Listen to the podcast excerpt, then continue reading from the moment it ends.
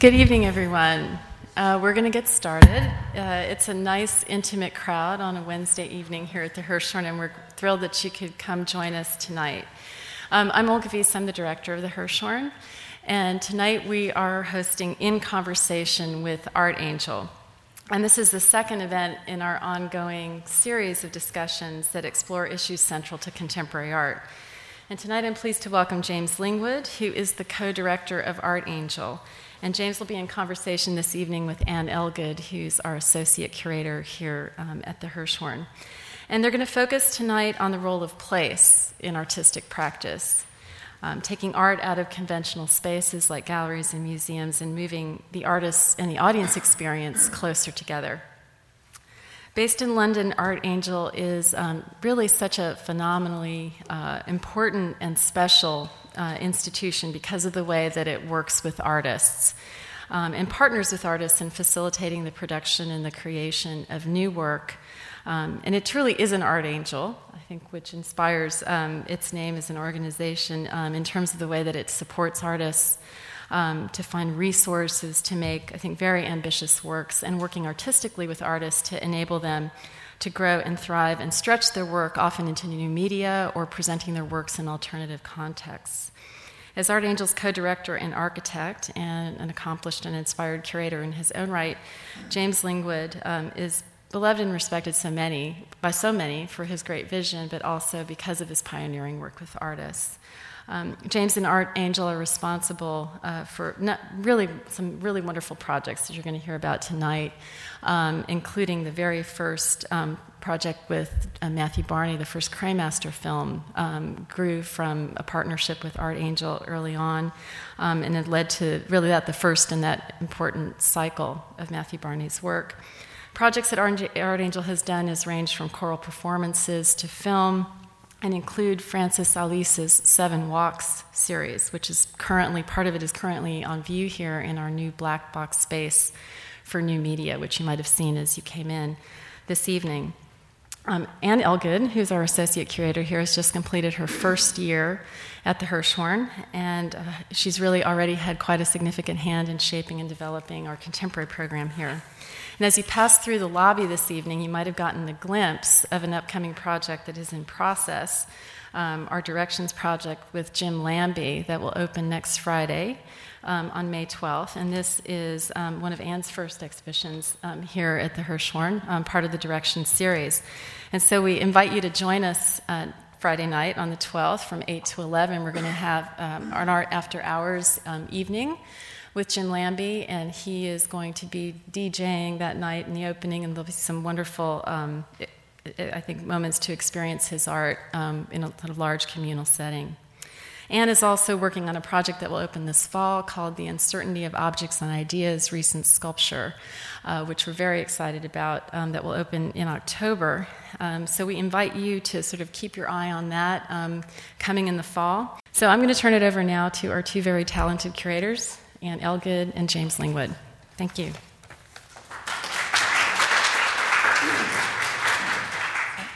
Well, first, I just want to say thank you to James Lingwood for agreeing to be here, and it's really an honor to have you.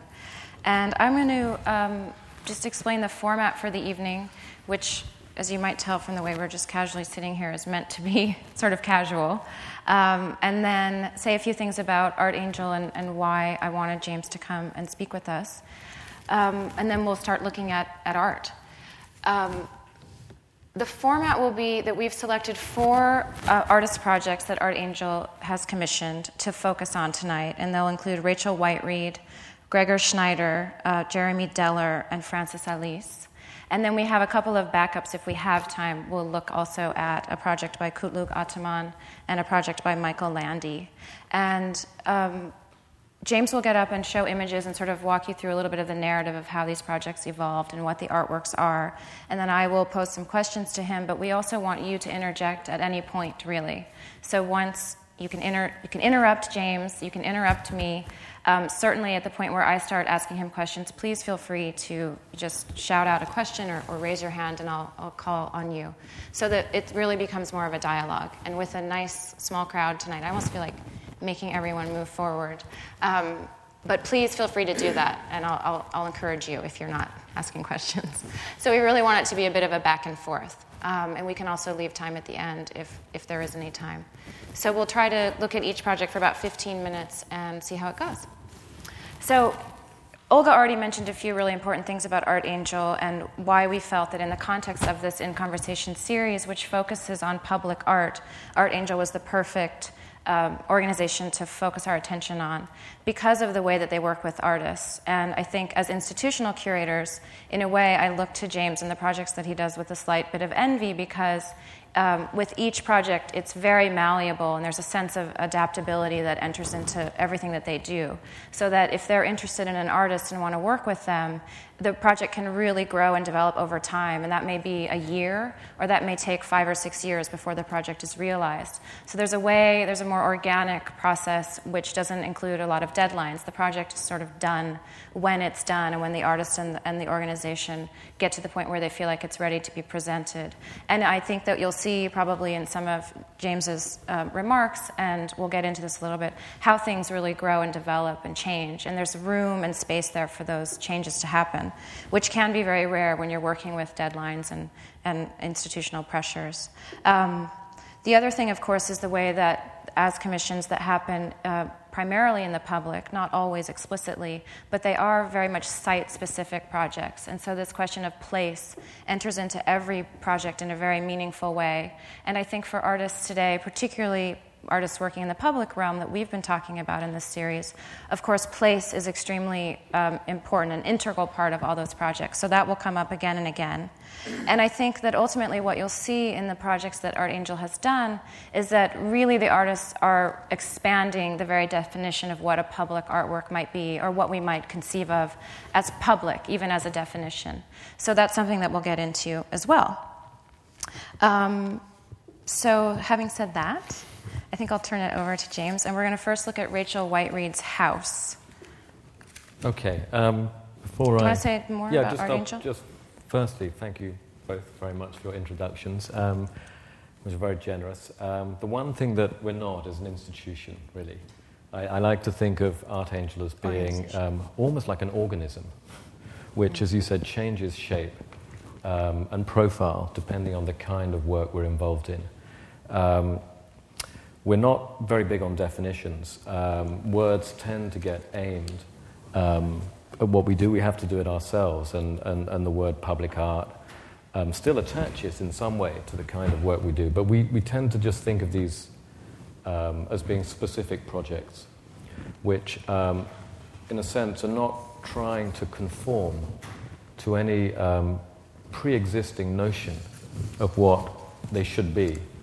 Um, so rather than being, um, I, I, guess the way that we're set up as an, as an organization, it's a, it's a small office in London, is um, uh, to try and maximize all of our resources and our energies um, outwards towards the project, so that towards the realization of the project into the world, not to try and sort of, as it were, suck it back in to um, some to make it conform in a way that somehow circumscribes its potential, um, you know, as you know a specific project out there in the world. Um, the idea of, of place, as, as um, both Olga and Anne have said, is, is, uh, is absolutely fundamental to what we're interested in. And um, in a way, that still is a kind of counter tradition to the dominant tradition of of, uh, of Western art of the last uh, centuries, actually. Um, and, you know, the dominant mode, as uh, exemplified by, you know, the museums I've been going around today in Washington, is one of a certain placelessness of art which is predicated and based on an idea of its mobility, that it can move from one place to another, even from one culture to another. Um, and so, in a way, uh, I mean, I guess the word that I'm quite fond of, of, of, throwing out in these situations is the idea of entanglement. And I put that in contrast to the word autonomy.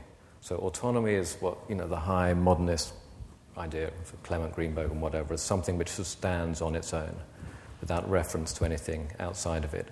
And by contrast, I think the works that, some of the works which we've produced most successfully have become very entangled with particular place or a particular context, almost so you can't necessarily separate the work itself from the world in which it is made.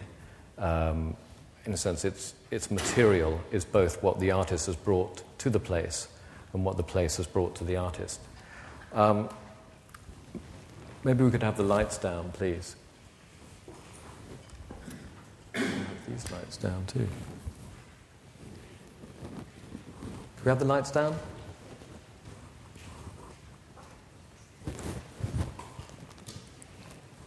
I'm not sure he can hear me. Can we have the lights down? He's, he's working on it. Thanks. So, in a way, it's not always really clear, um, particularly when a project that, that, that uh, an artist brings to us actually um, begins.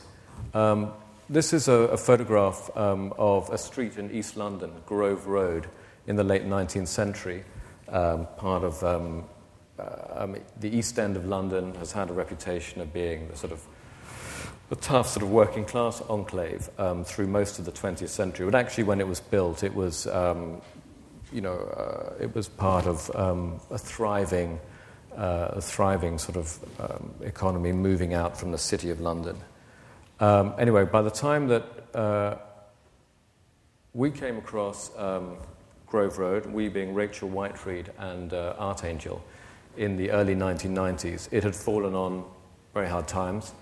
Um, this was just a row of terraced houses, many of which um, had been um, abandoned. Um, and indeed, by the time that uh, we started seriously to think about how we might realize the proposal that Whiteread had brought to me, which was very simply to make the cast of a house. Um, this was um, this was the house in Grove Road that we Grove Road that we uh, lighted upon. And that's just quite interesting going to the National Gallery today and seeing um, the sculpture Ghost uh, sitting there in the East Wing. Um, and just looked such a classic, almost Egyptian kind of sculpture. Mm-hmm. But that was the work that, had, that I had seen in the East End in a tiny gallery about two years beforehand, and which really was the, the kind of basis on which um, the idea of moving from the cast of a room, which is what Ghost is, to the cast of a whole house in situ, how that all em- it emerged. Um, so here we are again with the, the um, we secured permission from the local council, not without huge difficulties, um, with the idea of um, making a temporary memorial. Um, and then we uh, had to uh, work out a technique whereby we could actually make the, um, the cast from the mold of the house, working from the inside of the house outwards.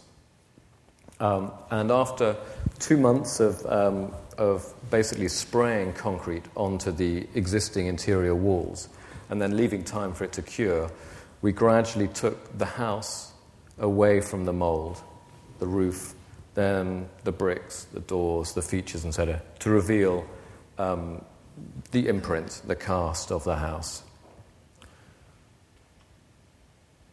And there it is.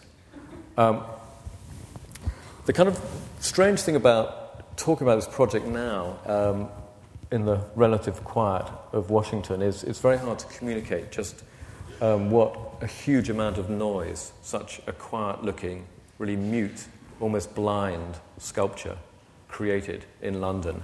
But it was probably the most contentious piece of art uh, realized in London over the last 50 years or so.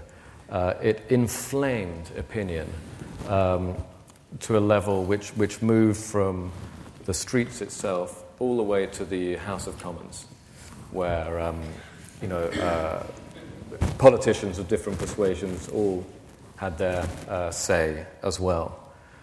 Um, but of course, as I said, the one thing about this sculpture was that it's mute. It didn't really say anything specific to anybody. It was just a kind of receptacle into which people could pour, into which people could, could pour their prejudices, uh, their memories, their emotions. Um,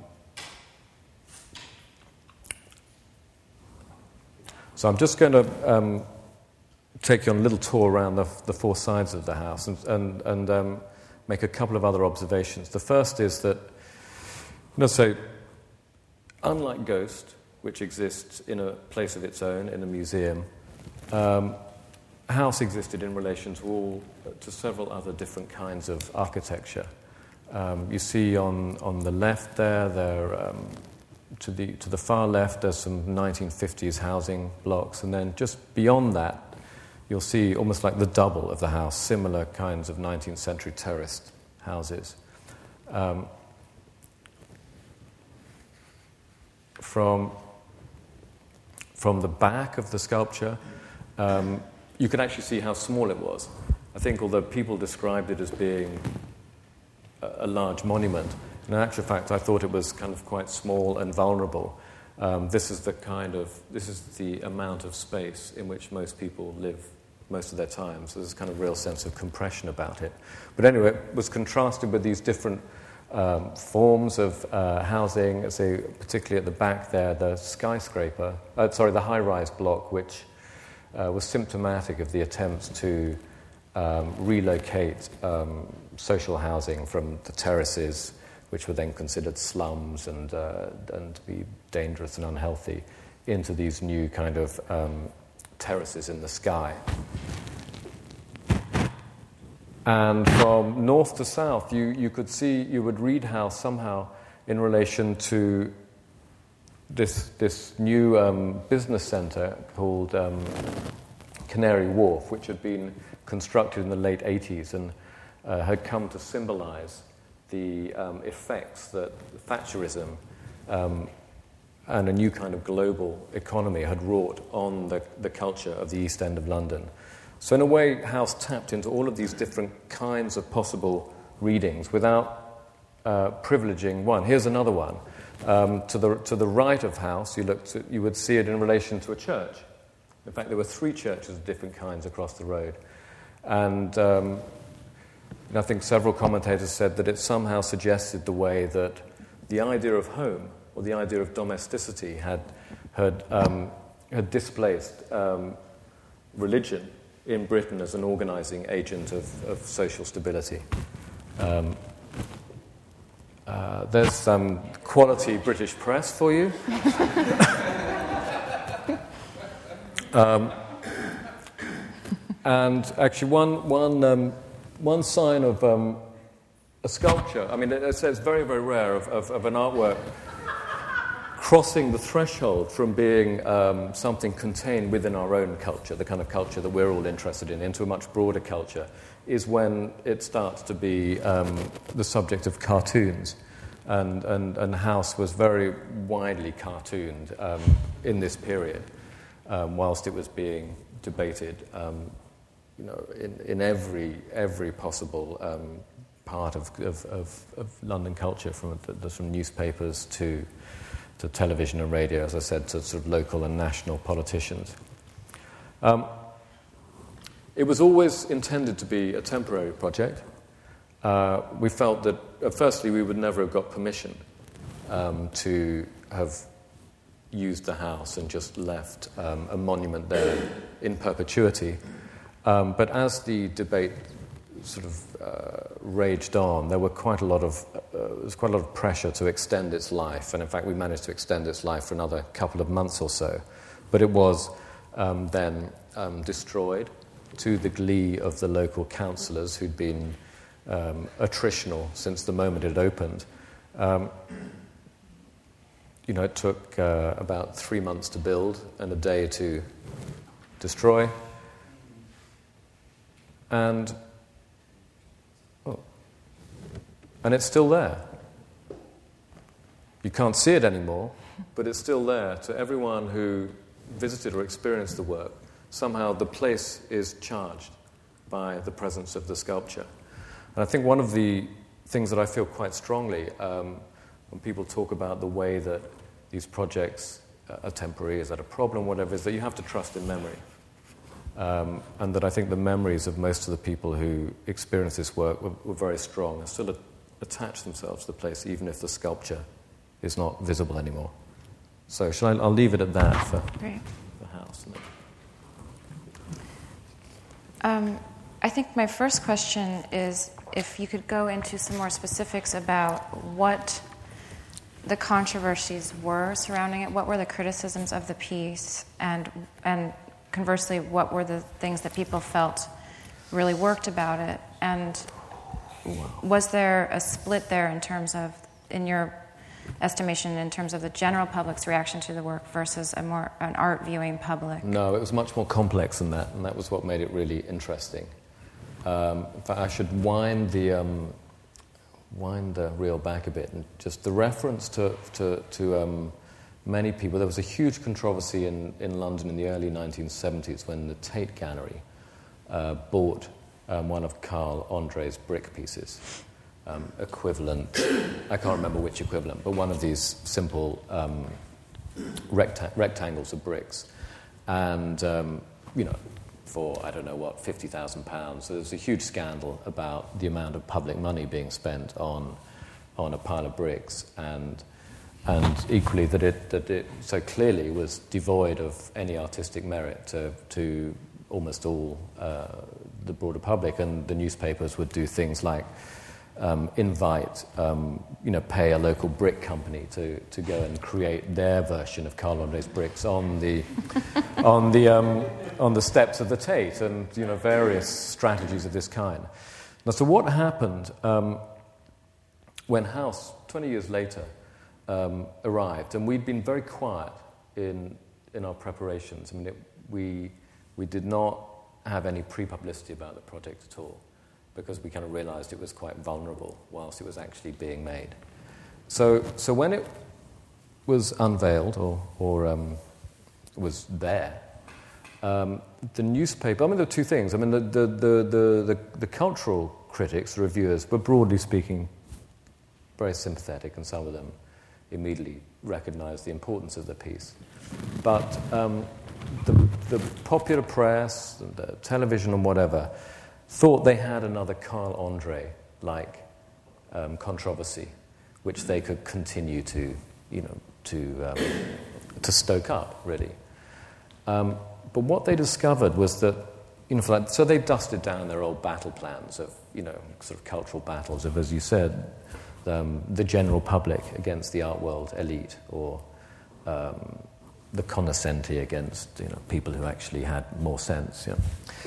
And what, what happened was that the contours of the controversy, as it were, completely eluded the kind of maps that they tried to design for it. So, so they kept on trying to say, well, okay, it's the local people who dislike it, and you know the people from um, wealthier parts of London who are more sympathetic. But it was simply much more complicated than that. So so, whenever you could identify a block of opinion, was people on the street, people in the local community, people in the broader community, you would find that there were differences within that community, not between one community and another. And that made it much more, much too complicated for the press to really stereotype. And so, in that sense, I think it was a, a cultural watershed in London because um, it persuaded people that projects which you know, actually the form of this work is relatively conventional, but nonetheless it was considered to be an extremely radical work of its time. Um, that, that projects like this had the capacity to generate responses amongst a much, to a much broader constituency of people rather than you know, a particular elite. Was it in part really? I know that when you started working with Rachel, the piece could have happened anywhere in the city. It was more a logistical question of finding the right site. So when it ended up on Grove Road, did that particular neighborhood, that street even generate some of the controversy around it? Well, I think which, whichever street, so we're getting some strange feedback, um, whichever street it would have been located in, it would have happened. It would have, would have, would have um, so it wasn't that what, actual community? What, well, what happened was that um, we had to secure permission from the local council, who, were headed, who was headed up by a councillor who, although he was a, um, a liberal Democrat, or liberal, um, was actually also a proto fascist. And um, he, he um, I mean, seriously, he was, a, he was a demagogue. And he was absolutely enraged that we managed to secure permission over his head, that there were, I mean, there was a small local group of seven, of whom four voted to give Artangel permission to, to make this sculpture for three months. Three voted against. He was away when this vote went through. um, and when he came back, he, you know, he made it his. He, I think he felt there was an opportunity for him to generate, um, you know, a sort of local firestorm which would benefit him politically. You know, he had a very kind of a small um, but nasty uh, vision of what the sculpt- sculpture could do for him. Um, but there's a, maybe a broader point, which is when you're working in outside of the more protected zone of a museum or a gallery, that these kinds of projects are um, are um, uh, are in a much more volatile situation, uh, and there are many things that you cannot um, predict and you cannot control, and these contingencies are what I think makes it potentially such a kind of charged and interesting yeah. way of working. Um, there were conting- political contingencies, you know, contingencies of what else was happening in that particular part of East London at that particular time, which we hadn't, you know, you could not have designed um, some of these kind of relationships. But, but the sculpture somehow, I mean, or an interesting project of this kind creates a kind of magnetic field around it, which sort of then has all of these different issues um, flying around. Do you think that with the amount of publicity it got, that that has had an impact on public art in general in London? That it sort of set a stage in some ways to allow to push it, to, to allow Artangel to push it, but even other organizations that people were part of the conversation now, that the public was engaged? Well, I think the tendency is uh, generally speaking, um, for, for projects of a particular kind of visibility like this, it's not easy. The tendency is still for people to find reasons to say no. Mm-hmm. Um, unless, uh, I mean, I mean, most, most um, more permanent public uh, sculpture in London, there are very few uh, notable examples. Most of it is still relatively anonymous. Mm-hmm. Uh, in fact, there's a wonderful quote by the Austrian writer Robert Musil, who said that, um, uh, I'll paraphrase, but he said, attention slips away from sculpture like water off a duck's back. and it's true that most sculpture in the public realm exists because it's on the, thresh- on the threshold of invisibility. Um, and uh, something like Whiteread's house clearly was not. Uh, um, and I mean, were we to propose um, a follow up to Whiteread's house now, for sure, we would probably secure permission just because of her status mm-hmm. and the notoriety of that piece and her status as an artist. But, you know, if we were proposing um, something where there was there wasn't a kind of set of references as there wasn't for House when we proposed it, it would still be difficult. Mm-hmm. mm-hmm. Question.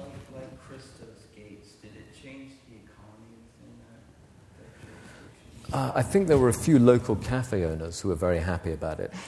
Um, but, but it, I mean, Christo, I mean, there is a designed economy around the whole operation. It's constructed uh, and it's actually sold um, as a, an economic uh, stimulus um, to its particular. I mean, I guess you're referring to, the, to, the, to the, New York, the New York thing. No, this this wasn't. I mean, firstly, uh, I mean, our our um, PR strategy was entirely, the, totally the opposite of Christo's. In a sense, it was one of, of silence and just allowing this thing to happen. Whereas with Christo, I guess people were booking up to come to New York several months in advance. Well, they waited 20 years, was it? Or something like that. Are there other questions in the audience before we move on to the next project? Okay. Oh, Robert.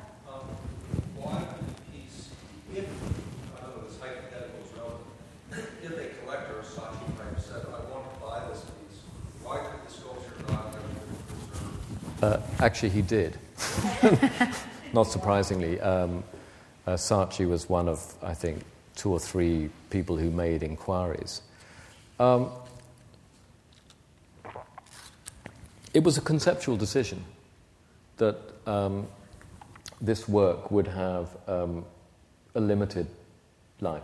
Sort of the cherry blossom thing would be transience? Yes.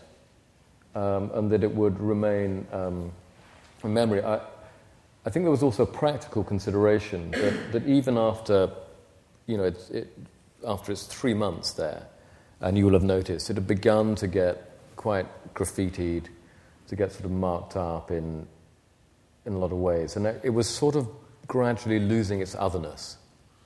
There was this kind of real sense that it was like a ghost in its situation. And the more it became graffitied and marked up, the more it was becoming a bit like a piece of urban archaeology anyway. Now, if it had been very sensitively sort of uprooted and placed, let's say, in the Tate or whatever, I think it would have been okay, but I'm not sure it would have performed as a sculpture in quite the same way as um, ghosts do or, or the bookcases or whatever there. Um, you know, it was, it was much rougher as a, as a piece, and um, well, who knows, because we, we were never able to judge that. But I think really the answer to the question, it was um, uh, the conceptualizing of the work by Rachel uh, with, with Artangel was that it would, you know, have a, a limited life.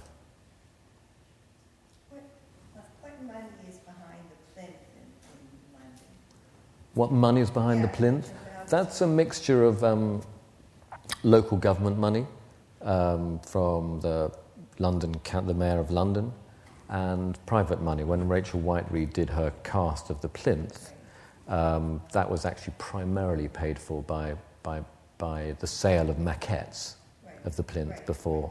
And all the other objects there, do they wind up in someone's collection? Um, all the other I should explain. There's a in Trafalgar Square in London. There are there are four plinths in the four corners of the square. Three of them have um, Victorian statues um, of, of, generals or politicians, and one of them um, uh, never had a statue put on top of it. And several years ago, um, a small uh, group, of which I was a member, persuaded the local the, the council that they should run a program of temporary projects on that plinth. Um, they go to different places, um, or none, um, depending on, on, again, how they can be moved. But I think the, the, the present sculpture is by Marc Quinn, which is, which is, which is one of these um, marble sculpture, sculptures of um, um, uh, a deformed, uh, deformed woman. Pregnant. A deformed pregnant woman, thank you. And I'm, I'm pretty sure that exists in more than one edition, and I don't know where it's gone to, but I think it, it has been sold on. Shall we move on? Yeah. I'm, I'm supposed to be the timekeeper, and I'm doing a very poor job. So okay. You have um, to move on. Gregor Schneider. Gregor Schneider. This is um, kind of wanted to talk about Schneider's piece because um, although uh, uh, I mean it's almost the polar opposite of um, of the Whiteread work in the sense that uh, Whiteread sculpture was pure. Um, well, firstly, they were located in very, very similar kinds of uh, streets. Um, this is a street called Walden Street in East London, probably 15 minutes walk away from where, where House was, was, was made. Um, and where Whiteread's sculpture, in a way, was was it was actually a kind of contemporary equivalent of a, of a Victorian sculpture. Uh, and it was purely about exterior surface. You had no access to the interior at all. By contrast, Gregor Schneider's project, called Die Familie Schneider, um, was all purely interior. Uh, and I, what I will do is I'll just um, describe to you how you experience the project and um, it started off by uh, you coming to collect a key at an, a small office down the road, then walking up Walden Street. In fact, there would be two of you. Um, one of you would have a key to number 14 Walden Street, and your companion would have a key to number 16 Walden Street. And you'd been instructed to um, go into the houses simultaneously, one per house, and to spend up to 10 minutes in that house, then to come out and then to exchange keys and go into the other house. So when you walked into these houses, you just walked into what appeared to be a fairly um, banal, uh, depressed staircase, uh, entrance hallway. And then you came into a small kitchen next door to be surprised by the fact that you'd assumed you were on your own, and you discovered that you were not alone, and that the, um, there, was a, there, were, there were people in the houses, people who resolutely refused to um, acknowledge your presence in any way. Uh, it was an immediate temptation to say hello or try and engage them in conversation, but you got nothing back. It was as if, as if they were in a parallel, a parallel time zone. Um, and you just worked your way through the various rooms of this house, uh, fairly sparsely detailed. Um, actually, one thing you were aware of was that the rooms were uncomfortably small. Um, again, this was a Victorian terraced house. It was small anyway, but something that Schneider had done would, was to lower all of the ceilings and build into the walls to compress the space even more. But, but not so you could actually notice it, just so you could feel it. And then you would hear, you heard a sound upstairs. Um, you had a choice actually of going downstairs into a basement or upstairs onto the first floor, um, where there was a sound of water running. Very tentatively, most people would ease open. You had to open doors to every room, open the door and come into the bathroom and look round, where you saw a figure of a naked, middle aged man masturbating in the shower. Obviously, most people didn't spend very long in the room. you came out, opened another door into the bedroom. I should say there were no windows on the top floor at all. So, both in the bathroom and in the bedroom, indeed the space there was um, an increasing sense of of claustrophobia. Uh, there was a garbage bag on to the side of a bed which was covered with a very nasty kind of cheap white carpet. And as you made your way around the bed, if you did, you noticed that there was a legs or legs um, sticking out from under the bag. So it was, and it looked like, and you could, went very close, you could see there was someone breathing under the bag. It was almost certainly a small person, like a teenage son. You know, at this point, um, you know, if you were, uh, if your mind was in gear at all, beginning to try and construct what was going on between these different sort of um, atomized parts of a family, all one on their own in these different rooms, um, and thinking this this appeared to be um, the teenage son or daughter of the man upstairs and the woman washing dishes obsessively cleaning. The woman was obsessively cleaning, the man was obsessively doing something else. Whatever. You went downstairs into the basement. Again, there were a small configuration of very, very uh, claustrophobic rooms. This was almost like a, uh, what we call a pantry, which had nothing in it except this very um, sad um, configuration of um, things which may have been for a child's party or something like that.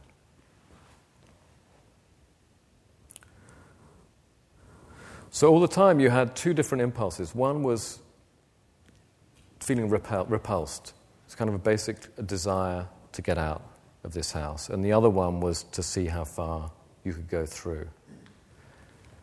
Um, I think one of, one of the things that Schneider is particularly interesting is, is um, this heightening of your own existential condition as you, you know, observe or participate. So you, you, you uh, walk through the rooms of his, of his work, which also are, in a way, the rooms of his mind. Um, so after 10 minutes, you came out of the house, huge sense of relief, saw your friend, um, and swapped the keys. And probably didn't say very much. Some people obviously only spent a couple of minutes in the house. One or two people only got as far as the front hallway and came out again. Um, but anyway, most people were willing to go back, back into the second house, where you encountered a very similar hallway. And as you worked your way through, you found that to a degree that was extremely troubling, everything was the same, that the whole experience um, was doubled. The woman washing dishes looked to be exactly the same as the woman in the other room. I mean, was someone playing tricks? Had they suddenly moved from one room in one house to another? Well, it appeared that way, but obviously it was impossible because you know, your companion was having the same experience in the other house. Um, and this doubling continued all the way through. Um, you almost felt like you were a ghost, kind of going through, you know, completely. You were watching yourself go through the second house. Um, there you are. A similar man again. And they were, of course, in fact, identical twins. So all of the performers in, uh, and actually, one, I think, amongst the many very diff- difficult. Um, tasks I've been given by artists with Artangel. Um, Gregor's proposal that he wanted um, middle aged men, identical middle aged men, to sort of masturbate in identical shower rooms was one of the most difficult. Anyway, we, we did find the Johnson twins. um, who were failed stand up comedians. And um, after a job, and um, actually they, they performed. I mean, it was an unbelievably uh, psychologically demanding uh, job for them to take on, but they did do it. And so there we are. It's, it's um, a, a, completely doubled um, experience of, of, what became known as Schneider's twin houses. Um, so, whilst um, Whiteread's project, you know, down the road, 10 years earlier, had on occasions towards the end of its life had you know, hundreds, if not sometimes thousands of people sort of mobbing it and creating this sort of um, uh, this kind of crowd around the sculpture. Schneider's work could only ever be experienced by one person at a time or, or two people in, in parallel. Um, so I think it's quite an interesting counterpoint when people talk about public art. Uh, well, this was about as intensely private uh, and as intense as an, ex- an experience, I think, as an artwork could be. It's interesting that for all the differences, they, they do share some interesting links. Obviously, the house as the starting point of the work. Um, and thinking about just the topic of privacy comes into both of them. I mean, with, with Rachel, you imagine who did live there, or the history of that place, and the sort of sense of privacy emanating from it as an object. But also, Rachel's is more explicitly working with the language of the monument or the memorial. But I think it's perhaps interesting to think about Gregor's piece as a kind of memorial also because of the remove that you have as a viewer, the way that you're given access to this space, but then you're not allowed to interact with these people. They become ghost like. You said that you felt ghost like experiencing it. And that's a kind of sensibility that I think is common to a memorial. So that might be something. Did you ever think of it that way? Um, not specifically as a memorial, but I think both, both projects um, tapped into uh, this the idea of the uncanny, mm-hmm. or the yeah. Sorry. Uh, they, they, they, they booked. They, they booked. They had to make appointments because, um, you know, to try and avoid some huge queue forming. Was there a big turnout? Oh, it was booked out within, oh, it had a, like a four month run. It was booked out within about three weeks because word of mouth um, was, was so strong. I'm sorry, just going back to that issue about the, the uncanny, you know, Freud's theory of the um, um, unheimlich um, and the, the idea of um, you know, what is repressed um, in sort of everyday situations or objects, always returning. Um, and I think um, clearly we don't quite know the degree of repression that Schneider was operating on, but I, I think that idea of the uncanny um, does link the two quite closely. And what, what was the public and critical response to the Schneider piece? Um, actually, I have to say that the, the critical response was extraordinarily strong. I mean, strong in a, in a, in a very engaged way that recognized that, um, that this was a, quite a lot of artists who somehow play with these kinds of situations, but Schneider's engagement was on a completely other register. Mm-hmm. Um, and do you want to mention you know, his the piece that he become known for prior to you working with him? Because um, I think it speaks to the sort of obsessive and immense detail to this artist. I mean, he, he his life work um, has has been working for I think now some 15 years on his his parents' house in um, a small provincial town in the Rhine called Rheydt, near Mönchengladbach. And um, it's called the Totes Haus, which some of you may have seen was reassembled in the German pavilion in the Venice Biennale about four years ago. Yeah, five years ago. Um, and, you know, he just built rooms and more rooms into this house, sort of obsessively over, over 15 years. Um, the project we did with Schneider was sort of different in two ways. Actually, it was the first time he'd really um, stepped outside of his specifically German context mm-hmm. um, and somehow managed to quite quickly absorb the, the um, vernacular details of that part of London to be able to replicate it in a very convincing way. Um, and also the first time he'd really um, had his, one of his, his rooms or his projects uh, inhabited by people other than the spectator, the viewer. Um, I mean, I hesitate to use the word performers because I think actually what was so shocking to most people was that it really did not feel like a performance at all. It just felt like people in the house, which made you feel that you should not be there. Would you talk a little bit about how it was that you invited him to work with you? Did you have a preset idea, or did it just really get bred of a dialogue? Uh, we really, uh, we, very, very rarely is a preset idea, except that um, you know, we're trying to offer an artist an opportunity to do something which really counts for them, which really is a significant um, development in their work and perhaps an opportunity to do something which other um, which they might not, not be able to realize otherwise. Um, it was difficult it is difficult sometimes to for artists to be offered such an open brief. You know, actually, it can be easier if you point an artist to a space and say, "What, what can you do with that?"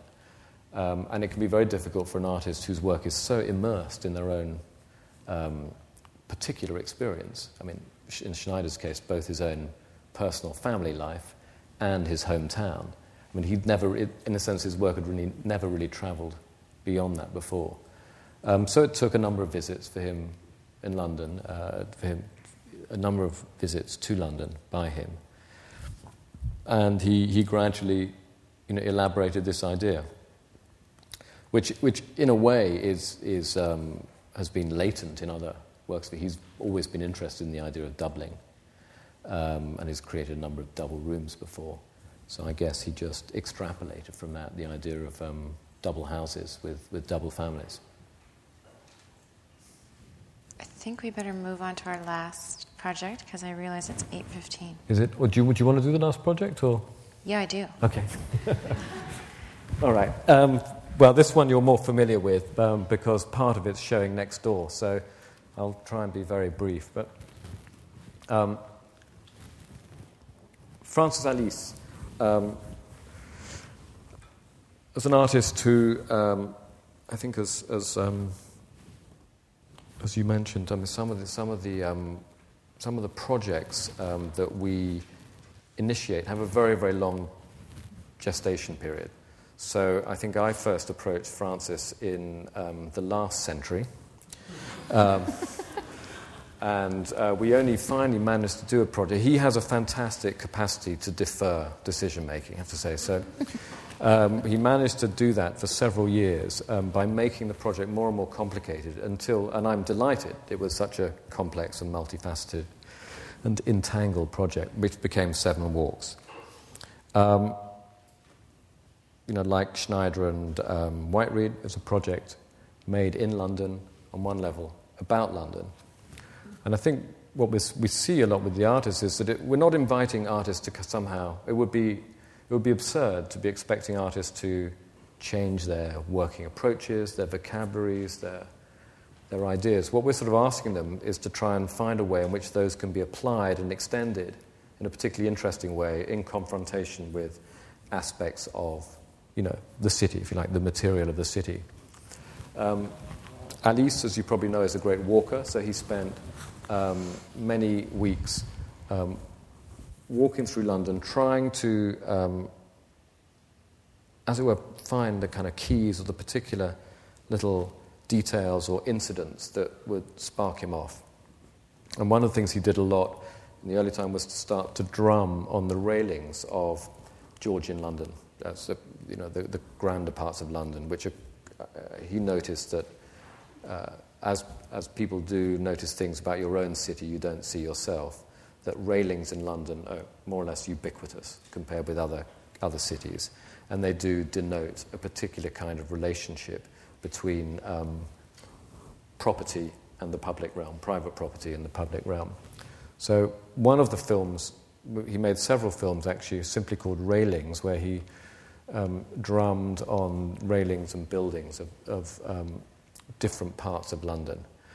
And I have to say, actually, the whole uh, of the project, or, or, large parts of the project, were conceived fundamentally as being more musical.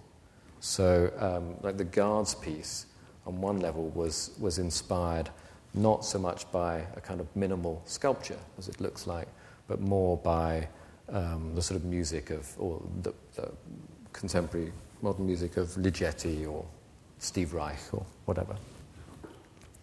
Um, so this was so there were seven seven projects which constituted the the, um, the final installation. This is one called Walking a Painting, um, and this is Francis Alÿs himself holding a painting um, in the subway, and uh, every day this painting was went on a walk of its own. So this is how it was displayed um, in the installation in London last fall. Um, and it was a painting of um, people who appeared to be commuters of one kind or other walking on the street. And, each night. Francis's painting? It was a painting by Francis. Um, it was always remain wrapped up, and each night, um, a member of the public, someone like one of you, would um, sign up to take the painting home with you for the night. And we asked simply um, that we were provided with a photograph of what was done with the painting, and it went to all sorts of different places and then was returned the following morning in time for the exhibition to open. So it was a kind of, um, I mean, the idea of kind of mobility or circulation of ideas and images is critical in, in Francis' work. So this was just a kind of a symbol of that sort of interest. Um, he picked up on the fact that um, London is probably the most um, surveyed city in the world. Um, surveillance cameras are, uh, well, they're prevalent in all of our cities, but um, they're absolutely ubiquitous in London. And coming, he lives in Mexico City, um, and Mexico City is not, doesn't have this ubiquitous presence of CCTV cameras, because as he said, they would simply be stolen. Uh, so, but, but, but um, Londoners have accepted the fact that they are basically watched over for a considerable amount of their time. And he originally wanted to make the Guards film, showing out there, on security, filmed only by security cameras, as a kind of anonymous sort of filmmaking. And we tried to secure permission. We tried to work out whether we could get footage from the hundreds of CCTV cameras around the City of London to make the film, and discovered that although um, you have a right, if you're, you have a right to ask a bank or an office to, to look at the material if you think you've been filmed on it, you don't have a right to get a copy of it. So that proved to be impossible. So um, we, um, we kind of moved sideways um, with the idea of making a film uh, with surveillance or security cameras inside a building. Um, and we picked up on the phenomenon of the urban fox.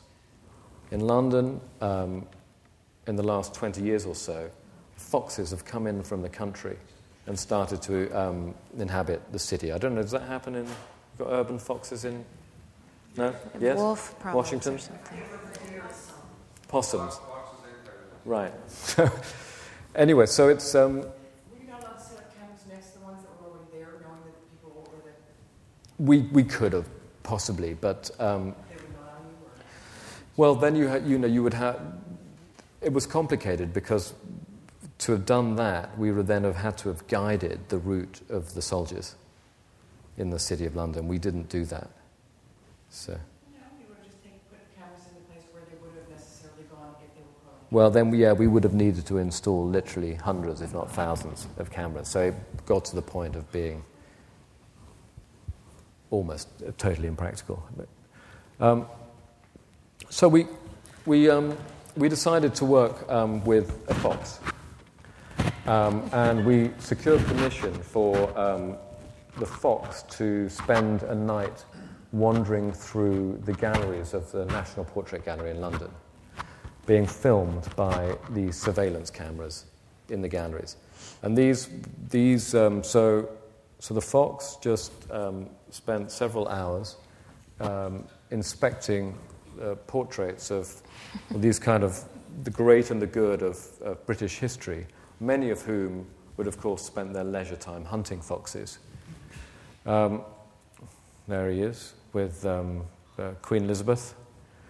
Um, and that material was edited into two different films. One was, um, it was then replayed in the National Portrait Gallery as if it was um, a security or um, a CCTV bank. And this was installed there for uh, last fall.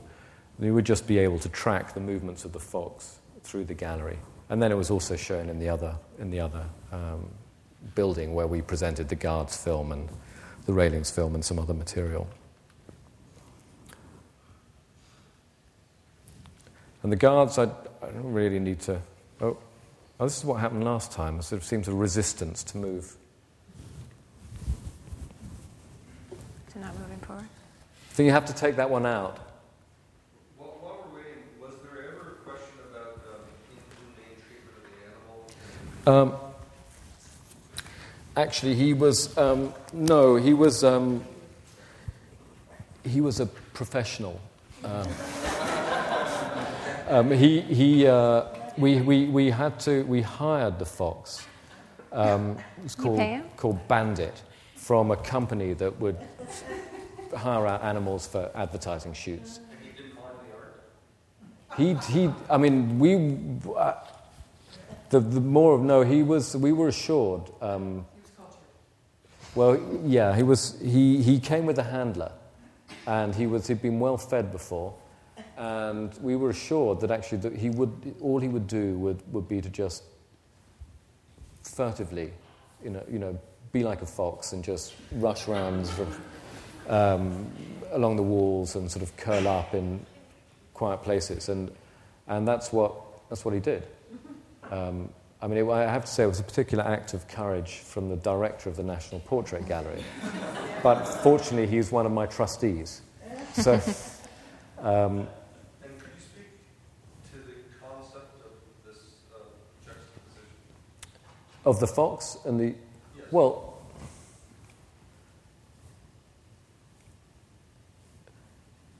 well, I think, I mean, I would say that the initial idea was, was effectively about, about, you know, the ubiquity of surveillance.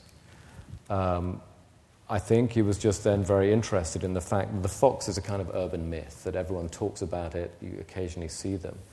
And, you know, that, that, that to, as it were, create a scenario which was um, sufficiently plausible that, that people might believe that it had happened for real, that a fox could have actually somehow penetrated the security of the National Portrait Gallery. And I think what Francis was interested in doing was actually creating his own kind of little urban myth. It would be the story of the fox in the gallery at night.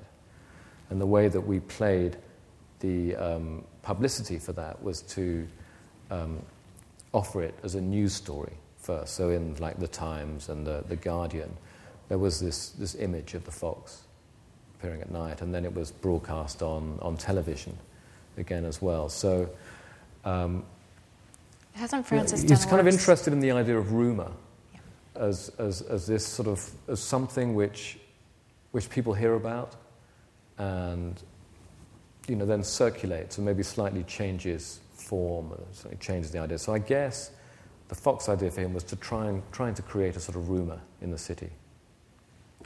I think the other thing is that in a way, um, I mean, I also interpret the fox as being is, the fox is an interloper in this situation, a little bit like I think Francis himself thought of himself as being an interloper in the city.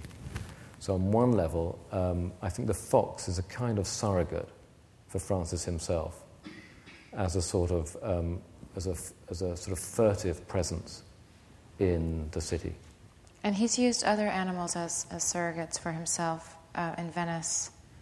I don't remember Yeah, the he used a- one. Oh, excuse me. He used, He used um, a a peacock. peacock to represent himself in the Venice Biennale. So he would send the peacock to events where he was supposed to be for to stand in for him. But also, wasn't he interested in the way that, um, looking more historically, the way that animals were kind of integrated into life in a way that has has stopped, so that you might see. I know in the book there's a painting. I can't remember if it's. I can't remember who it is.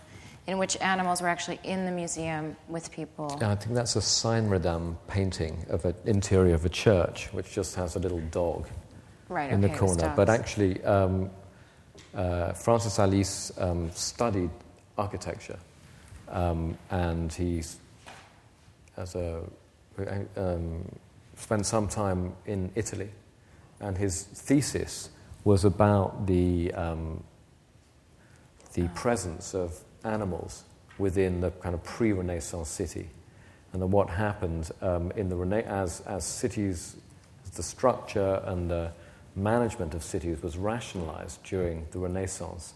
Somehow, animals became sort of beyond the pale.